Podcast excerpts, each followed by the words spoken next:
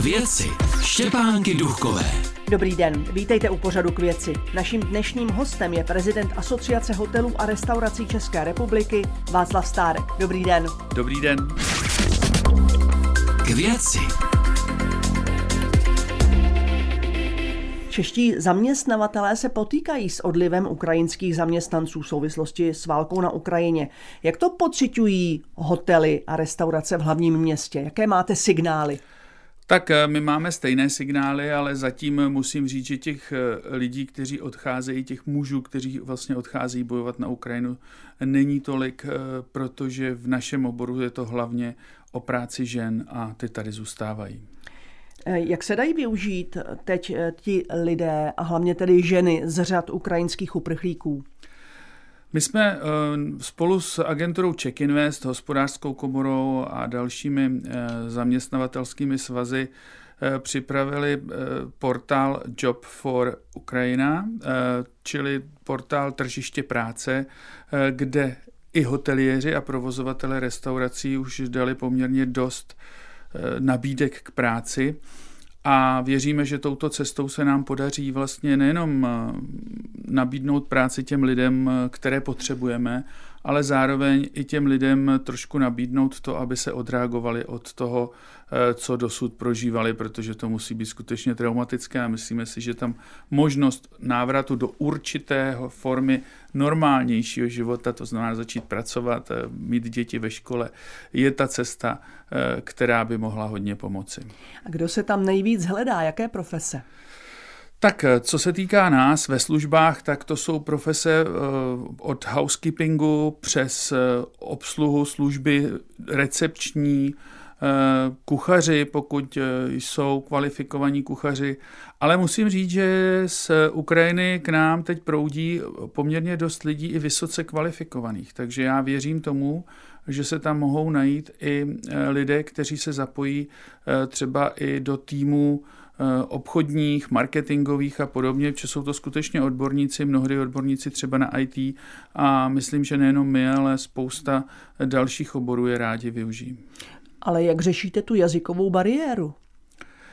Tak eh, nám je Ukrajina poměrně blízko, takže eh, většina eh, jako poměrně dobře se dá, si myslím, jednak z ukrajinštiny začít učit alespoň základní slova v češtině a samozřejmě i obráceně. Ale na druhou stranu je třeba říct, že ti lidé, kteří k nám chodí, pokud to nejsou lidé vysloveně do toho servisu, kde za toho tolik ne, nemusí namluvit, to znamená pokojská, dejme tomu, tak uh, ti lidé umí i jiné jazyky, samozřejmě stejně jako u nás. A my už léta jsme zvyklí na to, že máme zahraniční zaměstnance, s kterými komunikujeme například anglicky, takže u nás to není zásadní problém. Jak hodně pociťuje Praha odliv ruských turistů? Tak eh, to je asi eh, brzo říci teďka. Eh, myslím si, že eh, ti ruští turisté byli jako dominantní tady poměrně v Praze v době leden-únor hlavně, to bylo to období, kdy nejvíce jezdili, ale samozřejmě, že to cítit bude.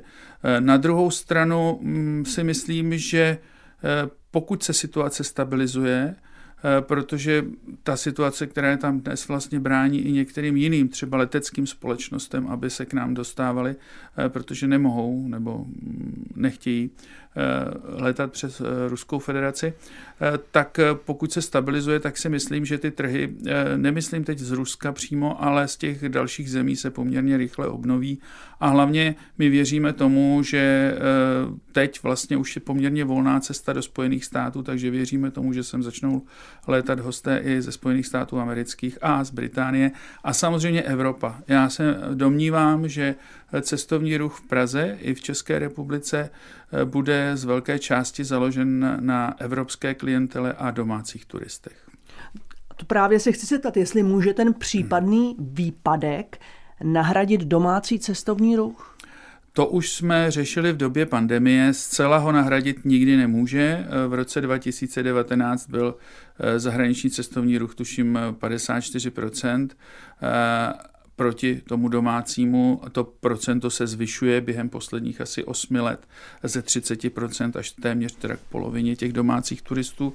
Je tam velký potenciál. Domácí turisté mají velký potenciál jezdit. My jsme si to vyzkoušeli i v Praze v loňském roce a předloňském roce v době pandemie, kdy jsme vlastně dělali dvě velké kampaně v Praze jako doma a byly velmi úspěšné, eh, takže lidé do, do Prahy přijedou i naši eh, turisté, ale není to úplně místo, které by vyhledávali třeba na týdenní dovolenou, což je celkem logické.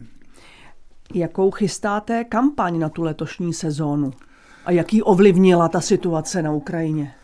Tak tu letošní sezónu v první řadě silně ovlivnila pandemie, to jako stále ještě uh, trvá, protože stále není zcela obnoven zahraniční cestovní ruch příjezdový a stále jsou destinace, odkud se k nám nelétá. A teď to ještě vlastně umocnila uh, ta válka na Ukrajině.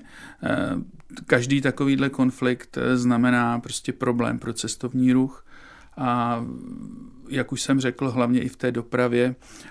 To znamená, ano, je to, je to poměrně velký problém. My chystáme na letošní červen, pokud se to podaří, z Prague City Tourism další kampaň, eh, která by měla být zaměřena na destinace, odkud k nám létají nebo jezdí eh, turisté. My už víme, že je to hlavně Německo a, a další země. A eh, pokud se to podaří, tak věříme, že sem přijedou prostě evropští turisté. Máte už nachystané nějaké heslo jak je přilákat? To jsme ještě úplně neřešili, já předpokládám, že přeneseme tu podzimní kampaň, která byla velmi úspěšná, jmenovala se Stay in Prague a, a byla založena právě na tom, že Praha je místo eh, nejenom kulturních památek, historických památek, ale že Praha žije. Eh, my musíme teď akcentovat také to, že Praha je bezpečnou destinací, protože pro Evropany je to celkem asi zřejmé, pro ty lidi, kteří eh, přilétají z jiných kontinentů, už to tak zřejmé úplně být nemusí.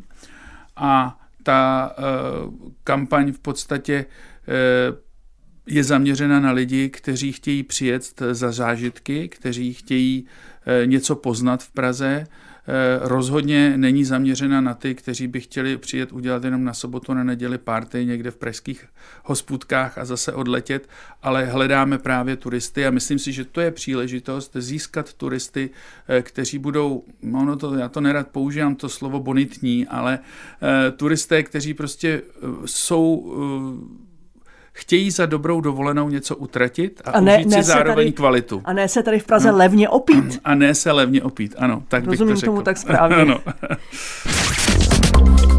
K věci. Naším dnešním hostem je prezident Asociace hotelů a restaurací České republiky Václav Stárek. Jsou pražské hotely nachystaní na bydlení ukrajinských uprchlíků? No, my jsme eh, hned eh, od počátku, v podstatě už koncem února, začátkem března, eh, nabídli zprávě uprchlických zařízení něco kolem 4 tisíc lůžek pro uprchlíky právě pro to řešení té prvotní krize zcela zdarma. Dalších zhruba 6 tisíc nabídli hoteliéři napřímo, každý někomu, buď to má nějaké zaměstnance, za kterými přijíždí jejich rodiny a příbuzní, a nebo prostě to, co od nás žádali různé charitativní organizace. Ale je třeba říct, že toto pomoc eh, není pomoc trvalá, to je první věc. Ono jako bydlet v hotelovém pokoji s rodinou a s malými dětmi, eh, kde není kuchyně, kde není dostatečný úložný prostor, kde se prakticky děti ani nemají kde učit, to není řešení ale pro tu prvotní vlnu to řešení bylo. Určitě budou některá zařízení, eh, která, jako jsou třeba různé ubytovny nebo apartmánové domy, eh, kde jsou teda vybavené vlastně byty, eh, která by k tomuto pobytu byla, jako byla uspůsobena, ale na druhou stranu je třeba říct, že hoteliéři, a to říkám zcela pragmaticky, už jsou dneska v situaci, že nemůžou dál prohrubovat svoje ztráty. To znamená, my jsme nabídli zdarma, ta hodnota celkově toho ubytování, těch 10 tisíc lůžek na ten jeden měsíc je něco kolem 150 milionů korun.